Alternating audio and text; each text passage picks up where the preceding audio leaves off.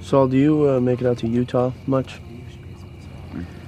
Not as often as I'd like. I think you should check it out. I think you'd dig Provo. I think you could do very well there. I'll, I'll look into it.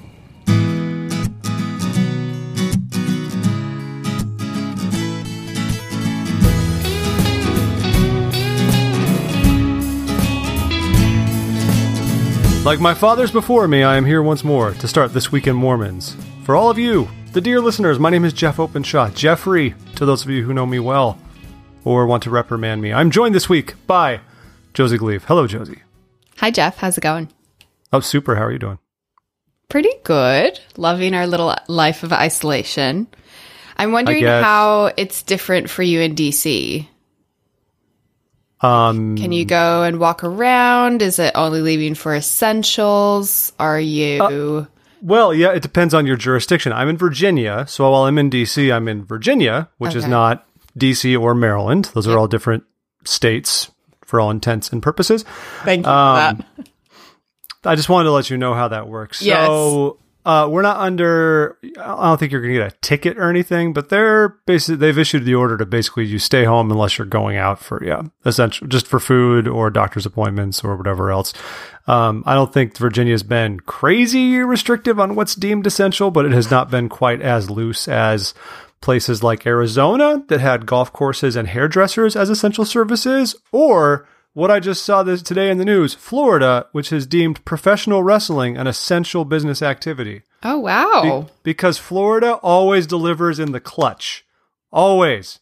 They always like it's that's the most Florida thing to have your essential service be professional wrestling. Of course it was Florida. Of course it wasn't Iowa or Wyoming. Gross. Of course Wyoming probably doesn't have a single arena, but you know what I mean.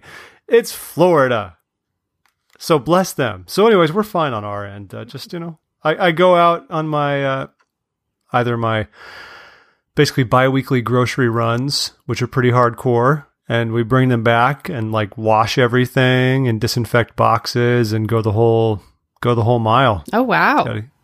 That's intense. We're not well, we're not taking any chances. I mean, like we like when Kurt was on here a couple weeks ago, you know, we talked about he and I are both expecting kids. He got his kid is due like immediately. Um and that, you know, when you got a baby on the way, Not worth the You're not- risk. you're not taking any chances, not for you or your other kids or your pregnant wife or anything like that. So maybe I'm doing and we're being way more absurd about it all than we even need to be, but that's that's how it's going to be. I'd rather just keep my family safe. So yeah. how are Fair. yeah, been, it's been you guys? interesting seeing like the different states respond and then also just different countries around the world, especially on what's been considered essential services in different places. Um, like Singapore, our hairdressers are still open. But the one that really shocked me is that we closed psychologists and um, psychiatric clinics as if that was not an essential service. And I Not like, essential. You don't you don't need it. Oh dear, that one that one really got me. Of okay, haven't really stamped out that stigma here, and haven't really acknowledged that that's an area that people are going to be suffering. So, can get your haircut though.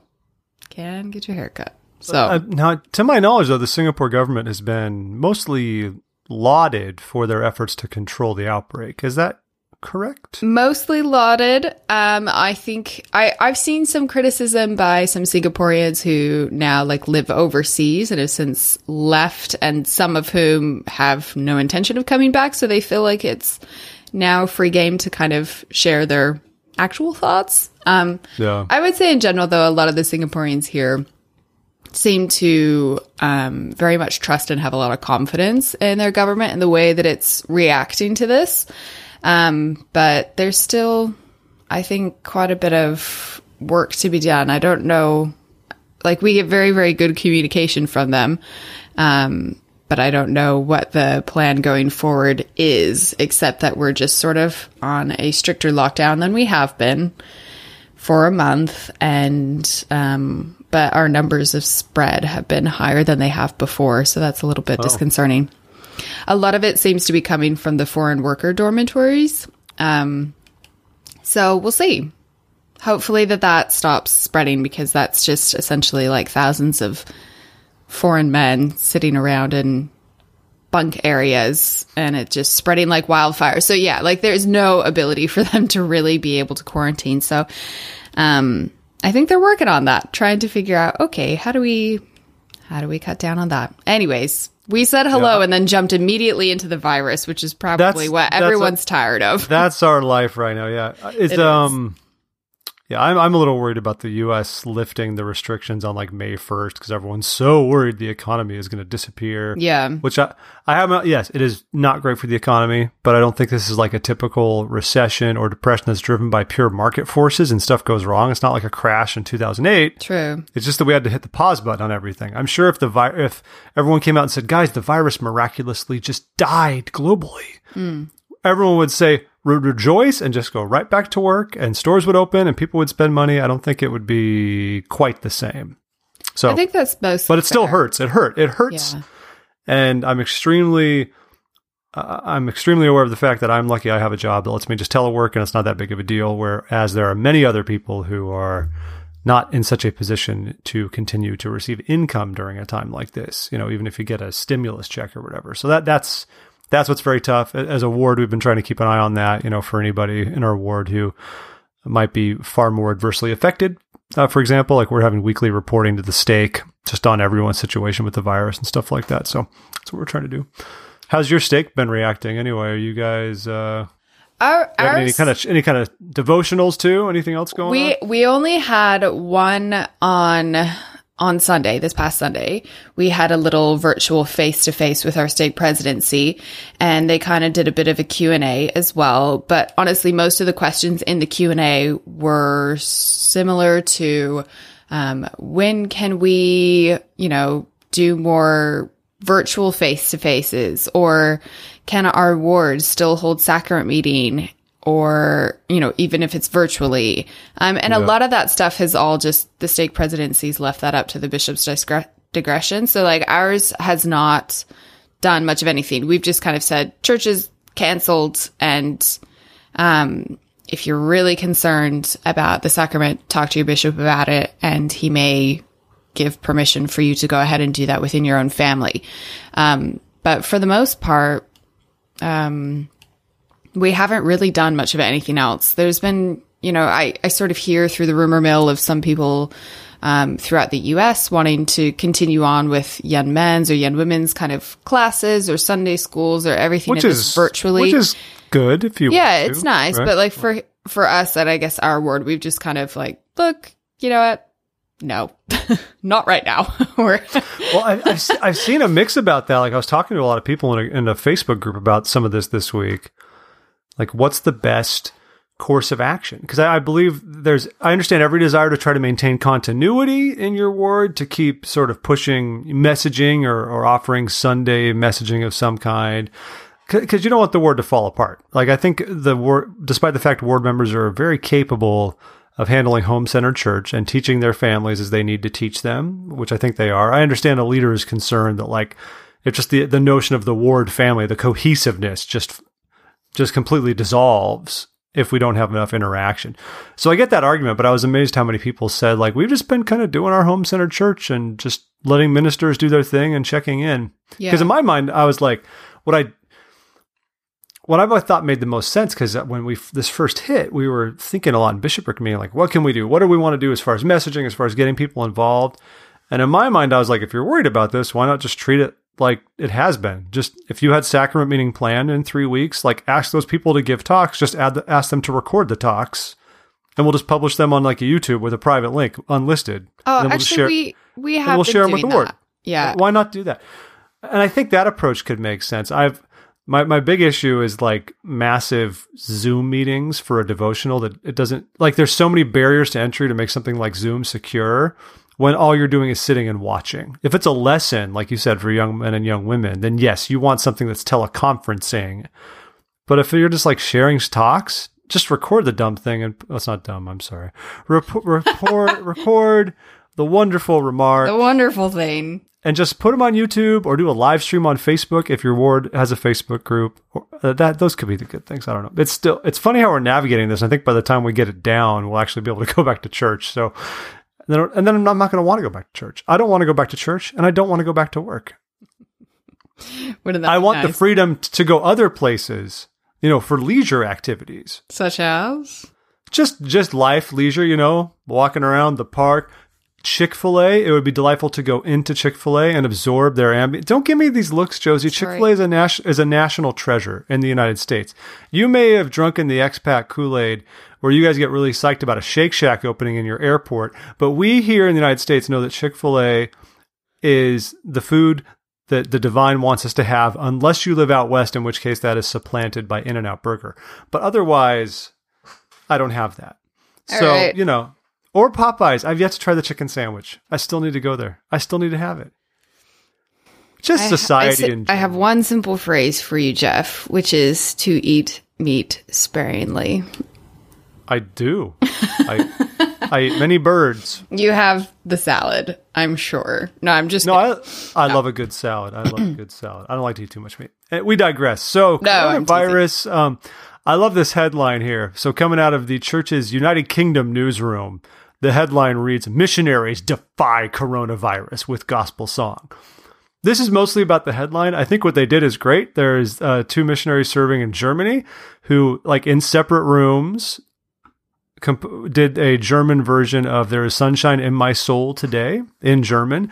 Uh, both talented musicians playing classical guitar and singing along. I think it's super cool. They did all of this. That's awesome. I'm mostly just, and we'll we can embed the video on our page.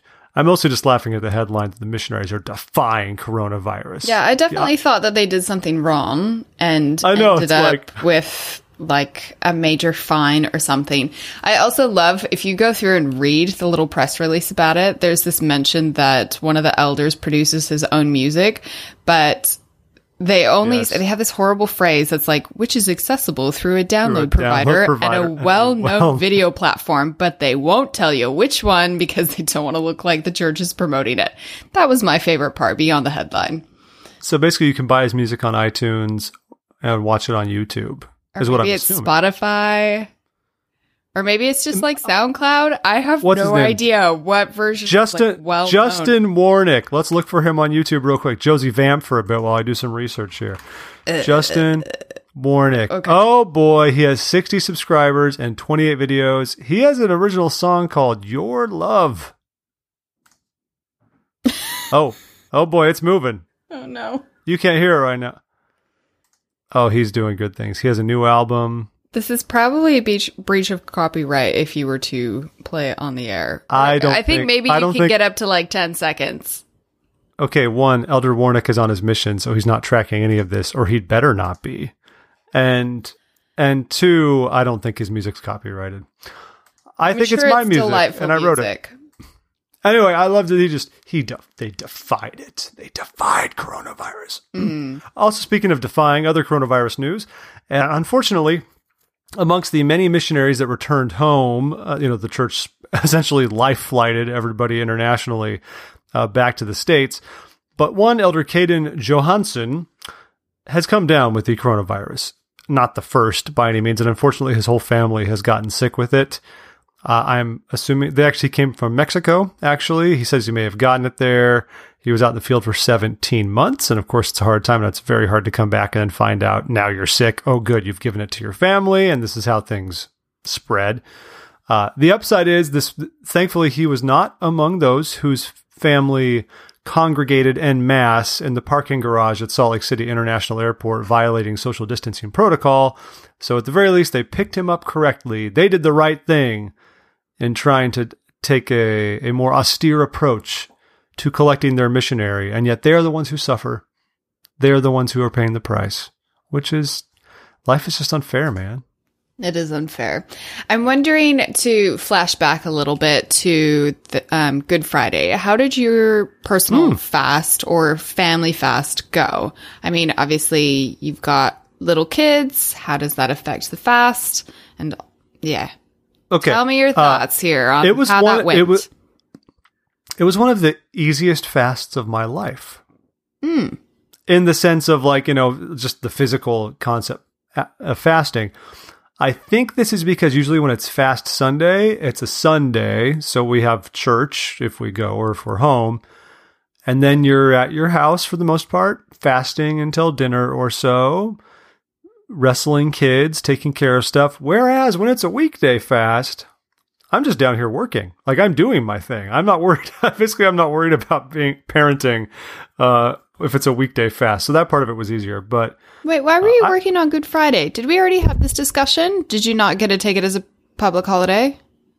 I bel I think I could choose to if I wanted as like a, a f- flex religious holiday or something. But I just I don't know. I've always worked on good. Should I, I feel bad? if you have the bad now. option, would you take it? Why would you work? Why would I take the day off when I can't go anywhere? Uh, It was delightful.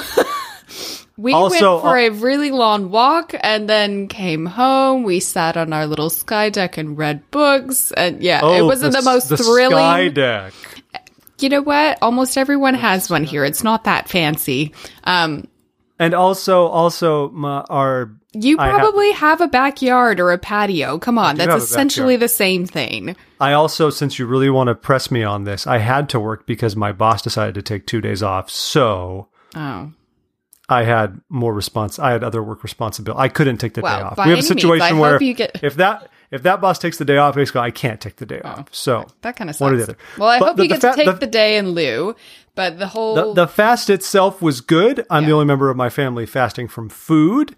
Um, but we let the kids try to fast for some things. For them, it was pretty much like uh, for my five year old, like he couldn't play on his little Kindle Fire or watch any of his like animal shows or this that. And of course, he was all eager. He kept asking, like, because we told him basically once his younger brother took a nap, maybe he could stop his fast. But he was really good about it. It was cute. I mean, he Oh, started his fast with he started his fast with a prayer and then when it was time to be done and he could like watch one of his animal shows he said a little prayer and asked that the coronavirus could go away and uh, did his thing so all in all it was uh, What a good. sweetie guy for Yeah. the win. Um, so we have two articles that we can link to that basically are just talking about how fasting was particularly meaningful, but then also um, there was a little bit of that added um, in that sort of criticism from maybe some of the rest of the Christian community that has been a bit surprised that suddenly now we're eager to jump on the fast on Good Friday boat. we we led the charge no one else Yeah. fasted before we just, just tipped it out and said folks join us Hmm. and they said they said good idea mormons good idea Yeah, we're brilliant. we're in There was also a little bit of criticism, or maybe not quite as strong as criticism, but this idea that maybe for us, Mormon, um, between Mormons and fasting, that maybe the act of fasting can become a little too transactional. So we're sort of like a deposit in and blessing out, or that the emphasis on fasting for something, you know, instead of like just fasting for the sake of worship. It was kind of an interesting idea because I, I could see where they were coming from, but also, you know, we are taught that you do want to fast or something. Otherwise, you're just kind of like sitting there hungry for not much of a purpose. I, I don't know. I was sort Which of is what they say, on yeah. this one. Yeah. But um, because I know that I'm sure that for more Christians um, besides us, it's more about the worship. And I know even like within Buddhism, like Buddha on his path to enlightenment fasted for like a seriously long period of time so that he could reach that further enlightenment. And it wasn't, but that was, I guess, still kind of seeking a greater spirituality. But it wasn't necessary that he was fasting for like himself or his family or whatever it may be. I don't know. So I was a bit conflicted on this one of is you know this who else meant to be about jesus Jesus? Well, yes, but I mean with Buddha, we've got statues all over the place with him like showing his ribs so that you can see just how like the the With- level of his Jesus- spirituality was like counted in the number of ribs you could see. yes but with jesus you have being whisked away to the top of a temple and challenged to to jump yeah, that's pretty rough. I mean, when you put it that way, it sounds a little Also, bit severe. I see your point. rocks into bread that whole thing you know So I don't know. I wasn't too sure what to think on that one. I think I'm not too upset about making my fast purposeful, and it doesn't really feel that transactional to me. I'm Well, thinking Riess, if we could she- get something out of it, then great. she also Jana Riess. This is from Jana Riess, the article you're referring to. Um, she also wants us not just to be less transactional, but more mournful, and that kind of goes with focusing on like Christ's pain as well, which is We don't do a lot of that as Latter day Saints. We are all about the resurrected Lord, especially as evidenced by our new quote unquote symbol. And uh, like we are, it is Thorvaldsen for the win. That is what we do. We don't do crosses or things like that. We're not all about the passion. Um, so I think that's an interesting angle as well. But I, so we, we don't want to be emo about it, but I think sometimes it could stand to set back and focus a bit on what the savior has like truly gone through for us. You know we don't have to take it to the same the same extent as some of our fellow christians necessarily and that's fine for them but like i get it. Maybe be more somber about it. I don't know. especially, the peop- especially the people who say like happy good friday and you're like oh guys the good in good friday it's called good friday because it's a synonym or the translation for essentially holy friday it's a it's a solemn day when we remember jesus being crucified it's not I've- like happy good friday I don't know if I've not- ever heard anyone say that or ever ever noticed. well the president of the united states just did it last week so oh, sorry, I haven't been cluing into that clearly. well, we're leading the charge Uh, so i don't know i'm with you on this Let's move on. Um, can we do some temple news? So we have, let's see. R- real quick on the fasting though Okay, fasting. we mentioned it before, but I do want to stress this, everybody, because I saw this a lot last week. It wasn't just like like for my other Christian friends who were like, okay, like guys, we already fast, like this is part of our faith and has been for a long time. There was a lot of hubris among Latter Day Saints, where yes, we were acting as if we were leading a revolution in a worldwide fast. And while I was very grateful that we did that, I do think it sort of demonstrated some of the worst aspects of Latter day Saint culture, where the exceptionalism that we often proffer just manifested itself in spades as we really acted like we were just like leading this singular charge, unprecedented in world history to have a fast. And a fast is good. And I love that the prophet wanted us to do it. But let's just try to remember that our like brothers and sisters uh, kind of beat us to the punch on that one. That's that like our fast isn't necessarily better. our fast isn't better. And, and yeah, I mean, you know, even President Nelson invited everyone not of our faith to fast, and it's like, Yeah. yeah, there are there. He invited them to fast. They're fast. already for a very doing specific- it. Well, he did invite them to fast for a very specific purpose. This is about coronavirus, which is good. But as far as like just fasting on ge- in general on Good Friday, we're we're way behind the curve on that. Anyways, I think it was a good day of unity. Yes. And so I believe you published this lovely little article on our website that shows the rendering of three of the new temples, um, all of which I have now forgotten and need to open the link. Um, no, there was one for Washington County. Hold uh, um, Washington County. Washington. That's Washington County, Utah. County, and yes, Washington, Utah. Then there's then there's Moses, Moses Lake, Lake. Washington State, Um, where's the other one? Tooele. I- Is that how you say that? Oh, Tooele yes. Valley? Right. Ah, Josie, you have not Okay. spent enough time in Zion. I actually think that this one is a really um, quite cool design. That one and actually Tell the me Wa- more. the Washington State one I quite liked. They're both very um like we don't have a Moroni on top and it looks quite nice. I, I like I'm a fan of Moroni. He can sit on top of as many temples as he wants. Um but I like that we kind of with the Washington or no, sorry, the Tooele Valley one, you have kind of a little cupola thing going on and it looks sort of bronzy on top, that little rooftop look. I'm into that. Yeah, yeah. And the Washington um, State one has more like blue hues to it. And I can't quite work out what exactly is on the top of it. It's sort of like a spire, but sort of bulbous at the bottom. Mm-hmm. Were you able to get pictures of that a little bit closer? I mean, you can click on the picture. Can I? Actually, you can. Fair Well, no, you can't. I, I disabled that. But um, And then the Washington County one kind of looks like like it looks really nice, but it doesn't necessarily look like something new or different. Not that that's it could a be bad it could, it- thing. that that temple could be. They could say this temple's being built in Brazil, and you'd be like, okay, like Yeah. it, there's not there's nothing distinctive about it. no, I have been But trying, and I agree with you. I, I like it. I, I don't know what's behind the lack of Moroni's because this is a big deal. This, especially the Tooele one, will be the first temple in Utah. We've had a lot of temples announced in Utah recently. This is the first one without a Moroni. Now we haven't yet seen renderings for the temple in Orem or the one in Taylorsville or the temple they just announced in Syracuse this last conference. So we don't know how those ones will be. But what we do know is unlike other newer temples that have yet to even be built, like Washington County, Utah, which has a Moroni, Layton, which has a Moroni, Saratoga Springs has a Moroni. This one does not. So, and neither does the one down in um, over in Moses Lake in Washington State. So I've had a spreadsheet going for a while about like Moroni list temples, but I took some time to update it after conference. I'm oh, trying really? to find, I'm just trying to find if there's like a common thread, like a clear indicator as to why. And at first it looked really good. It was like foreign temples. Every single one of them for a while was a foreign temple. But now we've got these two stateside ones that will not have a Moroni. So then it's like, mm-hmm. well, is it a square footage thing? And at first, in some ways, that might have made some sense. But the Tooele Valley Temple is about 70,000 square feet. So unless the cutoff is like, you know, 80,000 know. square feet or something. So I've yet to find basically what the, if there's any kind of a common thread. And we've, I've mentioned it here before, but just like, if I've tried contacting the temple department to get Maybe the architect gets to make that call. I don't know. No, well, no. Every temple design is approved by the first presidency, so maybe the architect Well, yeah, but su- suggests it. And Yeah. they say, "Sure, who cares? Moroni's less important to us now, anyway." I don't know. So there's I also. Oh, sorry. Go Oh, ahead. I was just gonna say, I do think the Moses Lake Temple is a little bit generic.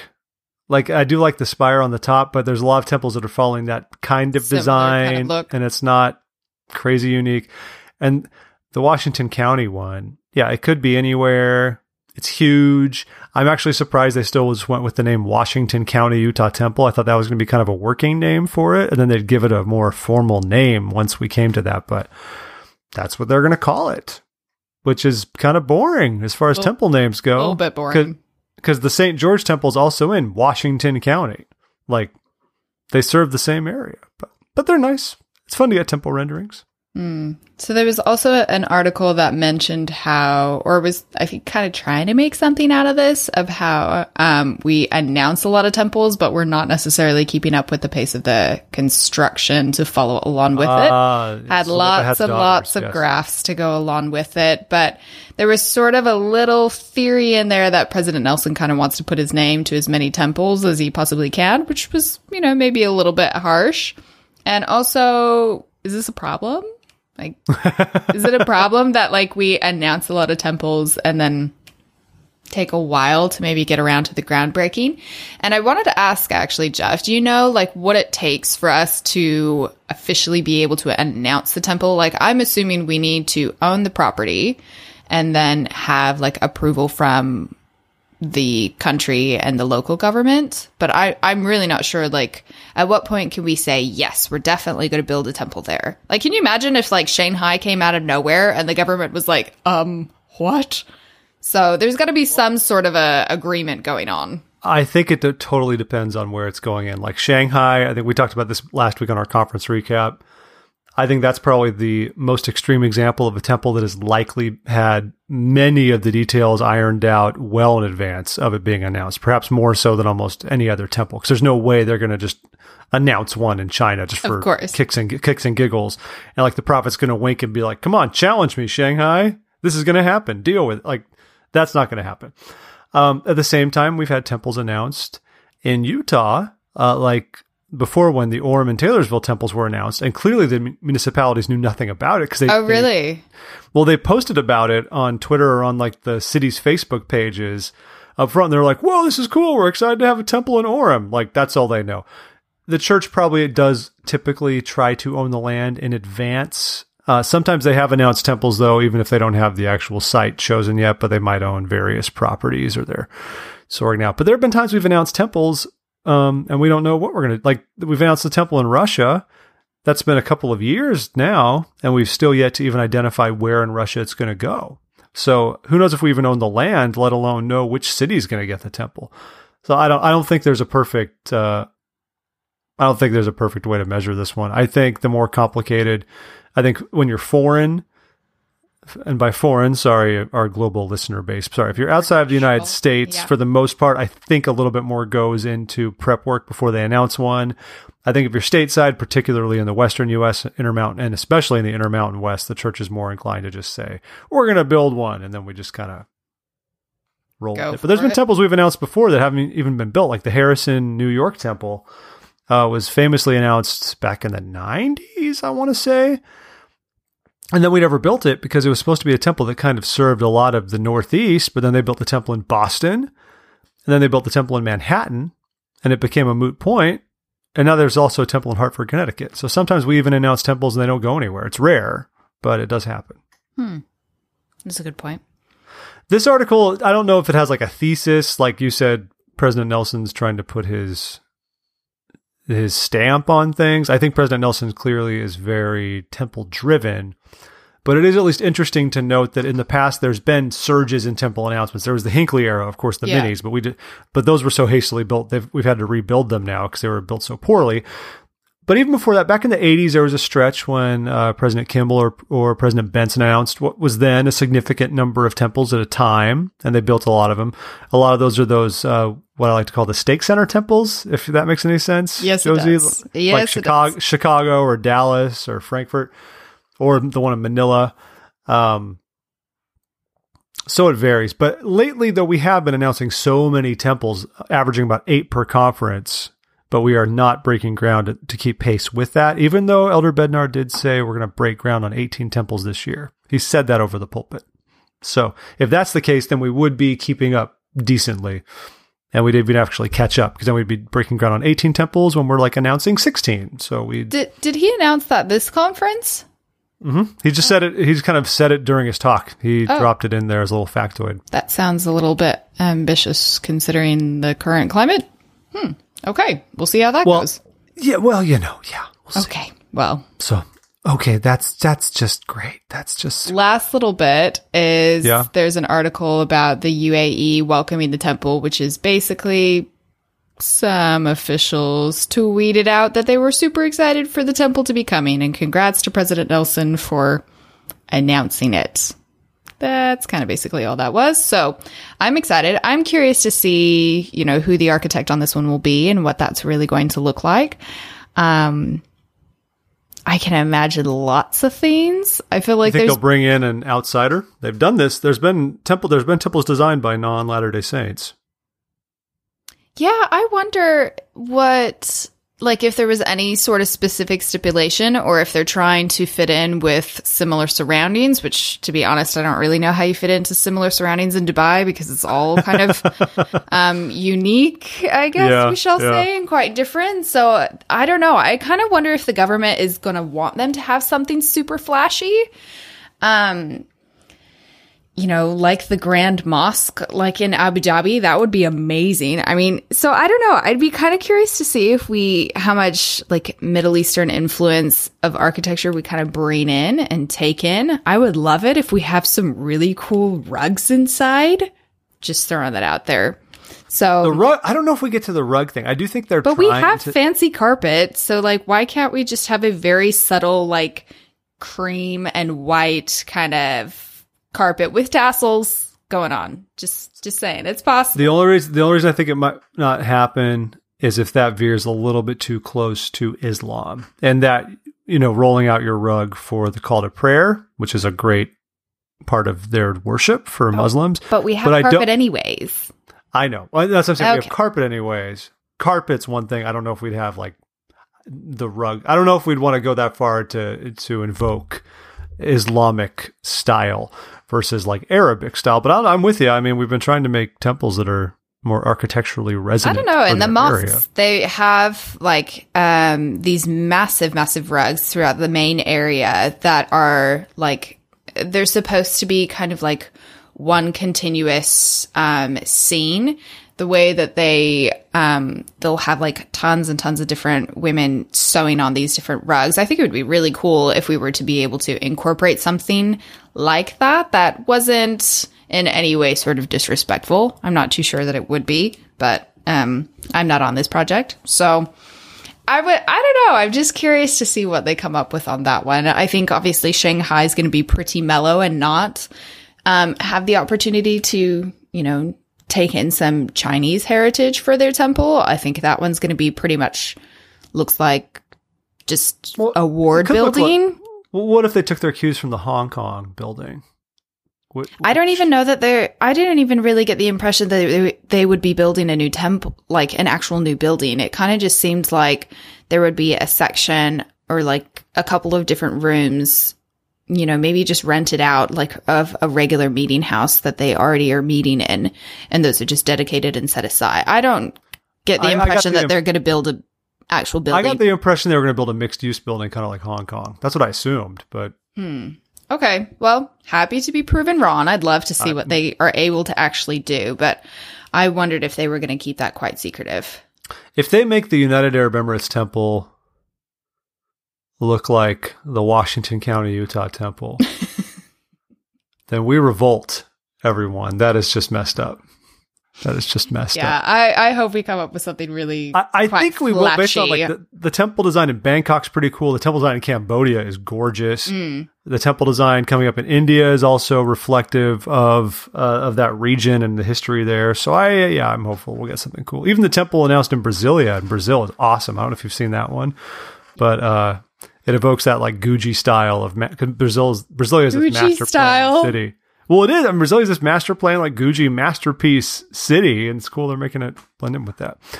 Uh, la- I think this is the last bit of temple news. Real quick, closer to my neck of the woods, the church did formally break ground on the um, Richmond, Virginia temple up in uh, about northwest of Richmond. So obviously, this is happening in the middle of the COVID outbreak, but it did have a quiet groundbreaking ceremony on April 11th to celebrate the official start of the project. Uh, I think it's still going to be slow going from there on out, but uh, at least it's happening. It's happening in Richmond, folks. If coronavirus dies down soon, three ish years, and we'll have a temple down south, which is super cool. Um, I'm gonna chow through some of our international news, most of which, um, to be Cool. I'm fair, gonna- is I'm just going to check my feed. do. I'm Okay. going to look at. I'm going to look at Reddit. Yeah, I figured. Tune out. Thank you. Most of it's um, humanitarian related news um, or the virus related news. So bear with me. But the first being that there was um, a tropical cyclone Harold hit a lot of the Pacific islands. So specifically like Vanuatu, Fiji, and Tonga. And um, from the reports, oh, and also Solomon Islands. Sorry, I digress. Um, some of the, I know, I didn't want to forget them. So there was some destruction, obviously, that's come across the island, still waiting for some reports, and the church is right there to help out in whatever way they can when they're able to kind of determine what help is needed. Um, and then there's a really cool story about this nurse in Nepal who, um, after she became like fully registered as a nurse, um, and as a midwife, she received some additional training through LDS charities, and now she travels across like the rural, rural eastern part of the country, training other nurses, paramedics, and midwives, predominantly to help mothers and newborn babies um, to be able to cut down some of that mortality rate. So in those rural communities, for every like 100,000 babies, um, for there's maybe like 500 either babies and or mothers who are um, not making it through that experience which is really tough. So there was one like incredible story. I, I think this one is a good one for anyone who is interested to go and read that um, she arrived like on the scene trying to help out one particular mother and daughter and they she clearly needed like an emergency c-section. Um but they needed to go to a clinic that was further away and they were too poor to go this family. And so they kind of walked door to door. Um, I'm assuming that this is probably the father, and I think they had another child with them that were going around and asking for money, and it just they couldn't get enough too late, and the mother and the daughter the mother and the child died. And, um, but someone had in the meantime still called a helicopter for them to be lifted out to the clinic that they needed. And the family still had to pay for it anyways. It was just really, um, there's some tough stories and I think really cool that we're able to be involved and hopefully helping out in that way. Um, on to our virus news. Australia, speaking of different ways that we're testing out, like how to be involved. Um, Australia must have still had like a youth conference planned. I think it was in January and they postponed it thinking maybe they would go ahead and do it later. And then obviously things got a bit worse. So they went with a virtual youth convention, which included, I'm very curious how this actually worked out, but it included exercise classes, a service project, an Iron Chef cooking competition, trivia, live session of general conference, a devotional, and a dance, all of which were hosted online through Facebook or Zoom. I do not know how you are hosting a dance virtually. Well, Any thoughts? I mean, like ideally, you know, It's there's like Dance Dance bet- between Revolution the that- between the kids anyway. So you stand in front of your webcam with your arms outstretched, Yeah. and and the sway. the person of the opposite sex does the same, and you sway, and then you talk and make awkward conversation, and then ask her to wait for you. What color is your toothbrush? Ugh. So many Is that is memories. that really the small talk you made at dances? You talked about No. toothbrush color, Josie, No, and you, it- it's a miracle you got married so young. I don't It- know how this. Your game is phenomenal. It, it it truly is. No, true true question I have been asked and I just thought, oh, this is just no, this is just never going to happen. Yeah, but then you met an Australian, and you said, "I'm sold." Not at a dance, to be clear. Um Well, okay. church dances are the worst. we can agree upon And that. yet I still went to so many of them, I- I always a hoping couple- they would be better than the last. right after my mission, you know, you know, your post mission, you're on the prowl. no, no, I don't know. As you know, Josie, from experience. Um, yeah, I went to a handful of dances because that's what what you do, trying to be social, find the ladies and stuff. But I just hated it so much. I hated one dance so much that I went into the chapel at the building and I just laid on the floor behind the pulpit and like put my headphones in. I did not. It was the worst dance ever. why didn't you just happy to be there. leave? I carpooled with a bunch of people that I didn't even want to be with. So it was. Carpooled. Rookie error. I didn't have my own car yet. I was fresh off the mish. I sold hmm. my car when I went on my mission. I would have walked home. Anyways, I it was it was far away. I couldn't w- walked home. This isn't Mesa where you can just like walk home from the chapel. I was 20 miles away from my house. Your arguments are not good ones.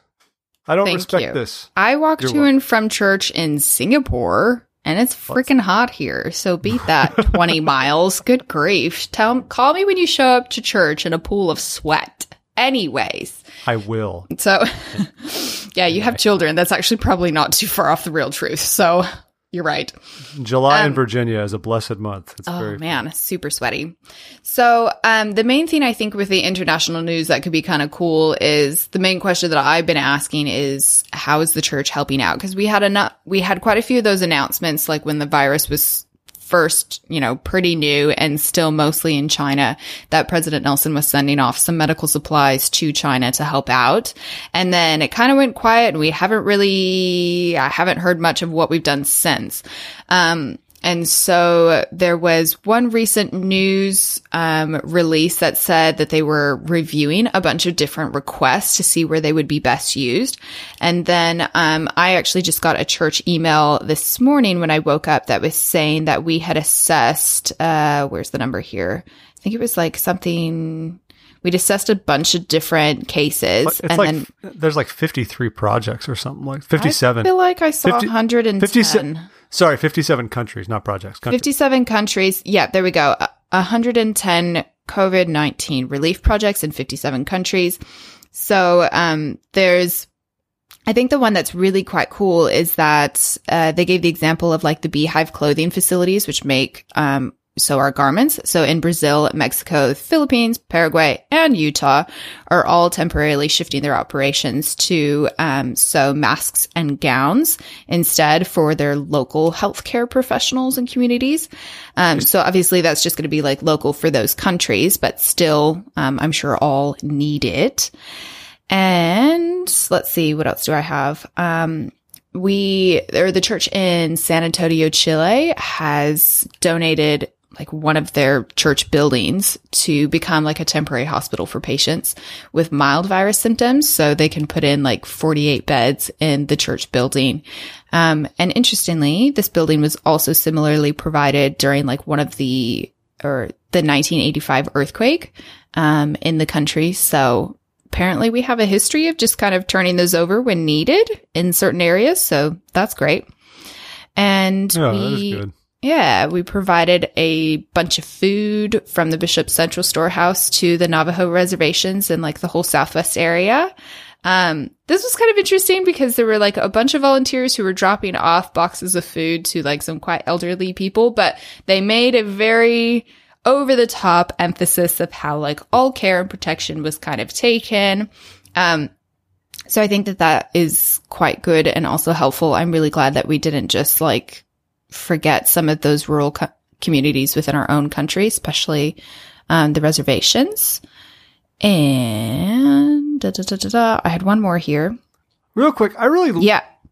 I love to see us what we're, do- we're doing with our meeting houses. I think we're criticized often for not doing enough, especially like in, during normal times. Like, why aren't we running soup kitchens out of our buildings? Why aren't we doing Sure. more in the community? So, it, at least in this, I think it's great that we're just straight up giving them over to COVID relief efforts. That's all. I do think it's good. And it kind of made me wonder, okay, well, could we doing could we be doing this more often or Well, exactly. or- It's like what everyone's been saying. Everyone says, let's go back to normal. And we have to say, was normal good enough? Should we be reassessing how we did a few things Yeah. before all this happened and maybe change who we are a little bit? Yeah, I wonder if there um like if there are more countries that are really struggling with hospital beds, if like the they could see the example in San Antonio and just kind of follow suit because I mean, the churches are closed, like they're just empty buildings at the moment.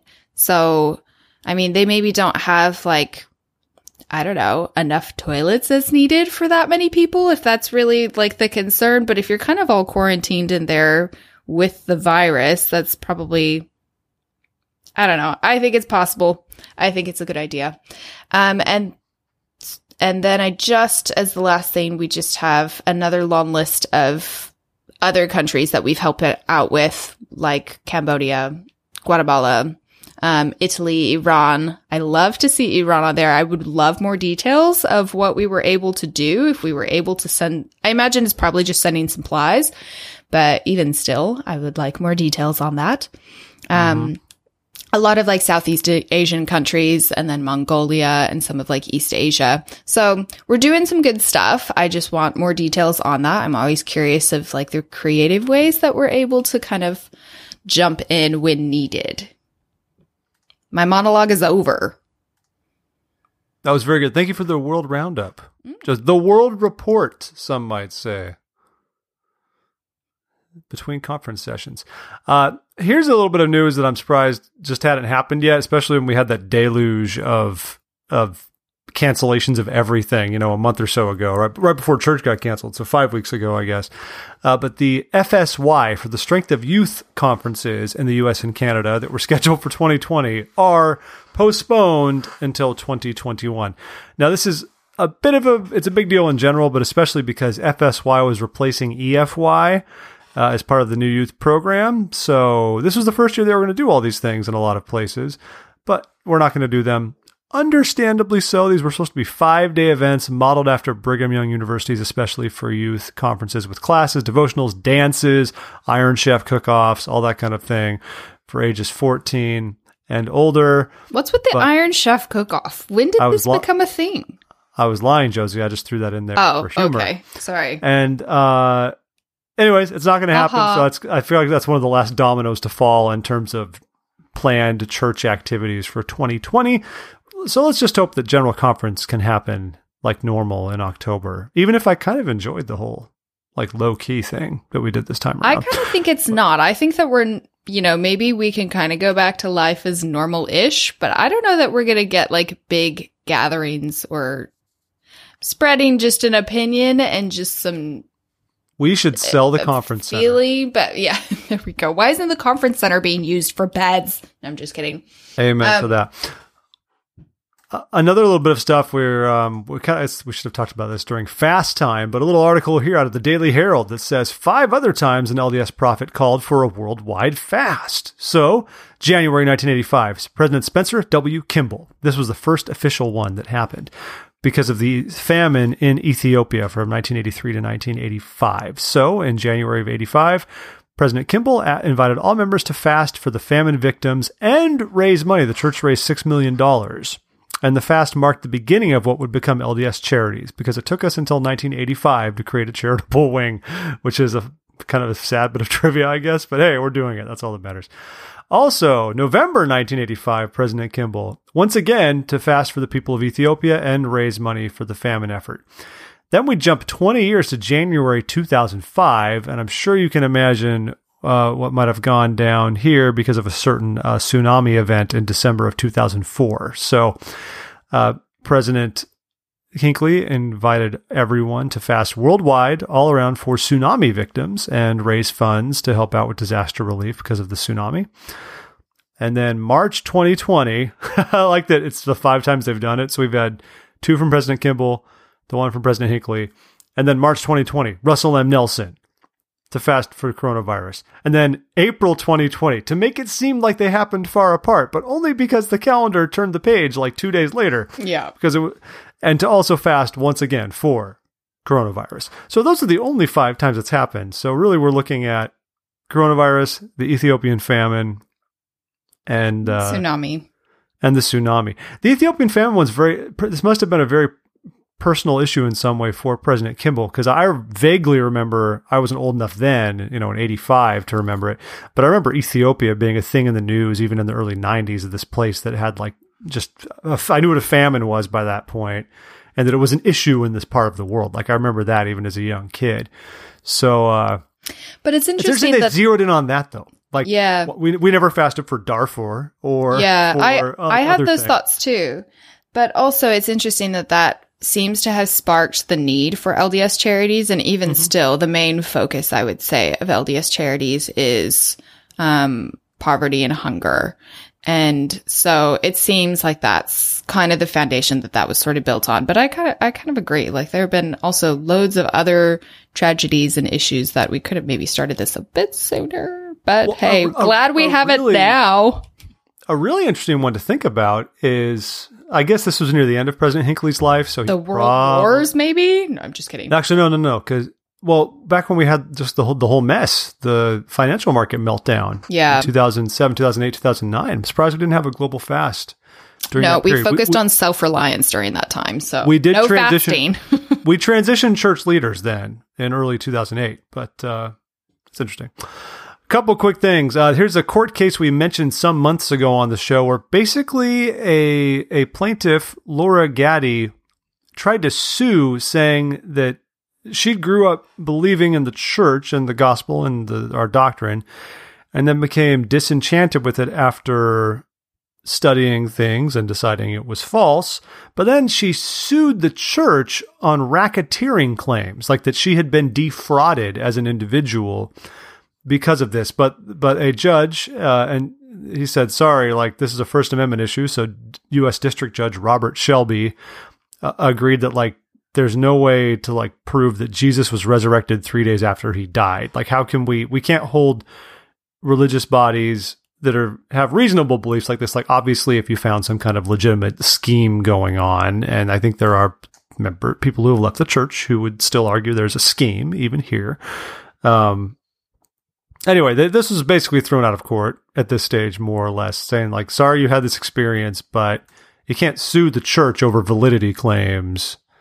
And like that, that you were defrauded because of it. You just can't. Hmm. It, Interesting seem, story. it seems very like connected to when the essays came out because she was quoting a lot Mhm. of the the quote unquote like newer history that a lot of people felt like they didn't grow up with and then really struggled with when it was revealed that you know like Joseph Smith looked into a hat to the seer stone instead of like was directly translating from the plates at all times. Like, so, I mean, I, I get, I get that complaint. I think it was a really, really common complaint. Um, and then there was also equally some people who were like, did you not know? So I don't know. It's, it's interesting, but I, I think I can at least sympathize with the feeling like, oh, I missed some of the key points in my in our Yeah, church's yeah. history. But I don't know. I mean, clearly not worth suing over, but still kind of a sad story. Not so much. Another sad story. Let's visit a man named, you know, good old Ammon Bundy. I I wrote Cliven Bundy in here. Cliven Bundy. Cliven Bundy, of course. Ammon laughing.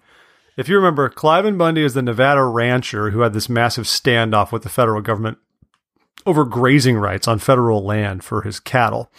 Ammon Bundy, his son, made even bigger waves in 2016 when they occupied a federal wildlife refuge with, with an armed occupation and refused to come out. He was later acquitted, which was nonsense, but he was acquitted, whatever.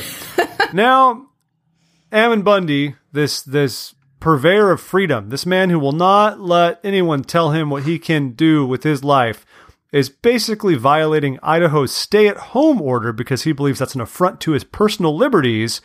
And he's holding in person meetings in the farming town of Emmett, Idaho, where he now lives. And they're essentially holding church. There was 60 odd people there recently.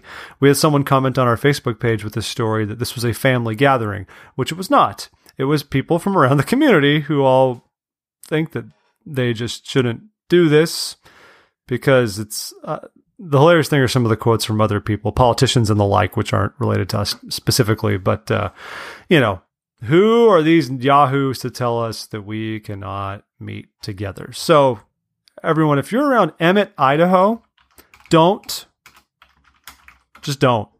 If you're around Emmett, Idaho, just do not be around Emmett, Idaho. The story makes way. me tired. Shape, or form. Avoid it because everyone there is going to get sick. Emmett, in case you were you want to, you'd think this would be happening like in eastern Idaho. Like you, you hear about this stuff. A lot of Latter Day Saints. It might be out by somewhere by Rexburg, Idaho Falls, out there, right? Uh, no, Emmett is north of the Boise metropolitan area, over the mountain yonder, from Meridian and Nampa and all that. Okay, And but that's some of the quotes, sweet actions. Some of the quotes in this article just They're gold. are so like this representative Heather Scott. That's the one I wasn't going to read because it's not part of our faith. But go ahead, Joe. Oh, but eh, okay, but all right. No, no, go ahead. Let's get on Heather Scott's case. I think it's good. All right. The lying, Trump had hating media who continues to push global and socialist agendas has told us that there is an emergency. Quite frankly, I don't know why Idaho is falling in line with some of the most liberal governors across the nation. Obviously, this is referring to like why you need to stay at home. But I just, okay, so you don't agree with your fellow governors, but like, has she not read any international news? Does she not suspect that maybe this is bigger than Idaho or Ah, the. U.S.? You have to remember though Hello, that the lady. singular there's a singular mentality of, you know, we're not it's it's not about the rest of the world, you know, it's about me, it's about my community, it's about the Oh, delightful. we don't we, we don't have a larger a larger social responsibility. And while I don't know if she's a Latter Day Saint, I do think it's worth noting that in in Oh, general yeah, I have no idea. And, in other publications of late, we have been told to be good global citizens from our own church leaders, and that's a term that's loaded for many. Talk about being global citizens as opposed to American citizens. Um, so I'd just like to remind everybody that your own church leaders are using the phrase and reminding us that we are all brothers and sisters in Christ, regardless of where these these these little lines are drawn that tell us we're from different countries and under different jurisdictions. I don't think that uh, the Lord cares a ton about the borders that man has drawn up when it comes to it. So just remember Yeah. that we're, we have a social not- responsibility. I I agree, and I'm not Good. trying to bring her up to get all political and such because I'm sure that not everyone appreciates that. But Whatever. more so, just like I I actually didn't know that this opinion existed. That uh, so I was Anyone felt this way? I was quite surprised that there would, could be such animosity towards, you know, I've been told to stay in home so that I don't get sick. I don't know. Yeah, it's fair. Okay. Well, well, you know, folks, you know what you should we ended up on a about? sour note. you shouldn't be surprised that you can support us on Patreon, p-a-t-r-e-o-n dot com slash This Week in Mormons, and pledge $2 a month to help us keep the lights on. That's what I'm talking about. You should go and do that right now. And also leave us a review on iTunes or maybe Google. I think iTunes is the only one that allows reviews. Regardless, review us, love us. We will love you back. And please join us at thisweekinmormons.com. Contact at thisweekinmormons.com for your feedback, questions, insights, etc., etc and on Facebook, all those good places. We thank you very much for taking the time to join us. This week, we're going to play you out with the song Your Love by Elder Justin Warnick, everybody. So we hope you're enjoying this sweet jam from his new album, Moving On, which has been available everywhere for a year and a half. Good job, Elder Warnick. Josie, thank you very much for being here with us. Thank you. Mm, listen to this groove. I am loving this stuff. All right, folks, Twim is out. Be well, be holy, and be happy. It's late into the night, staring at the sky. She looks at him again, and this is what she said. I don't wanna stay, don't wanna stay here alone. I, just wanna let you know.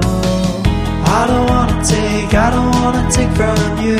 I just wanna save, I just wanna save your love. I don't wanna take, I don't wanna take from you. I just wanna save, I just wanna save your love. I don't wanna take, I don't wanna take from you. I just wanna save, I just wanna save your love.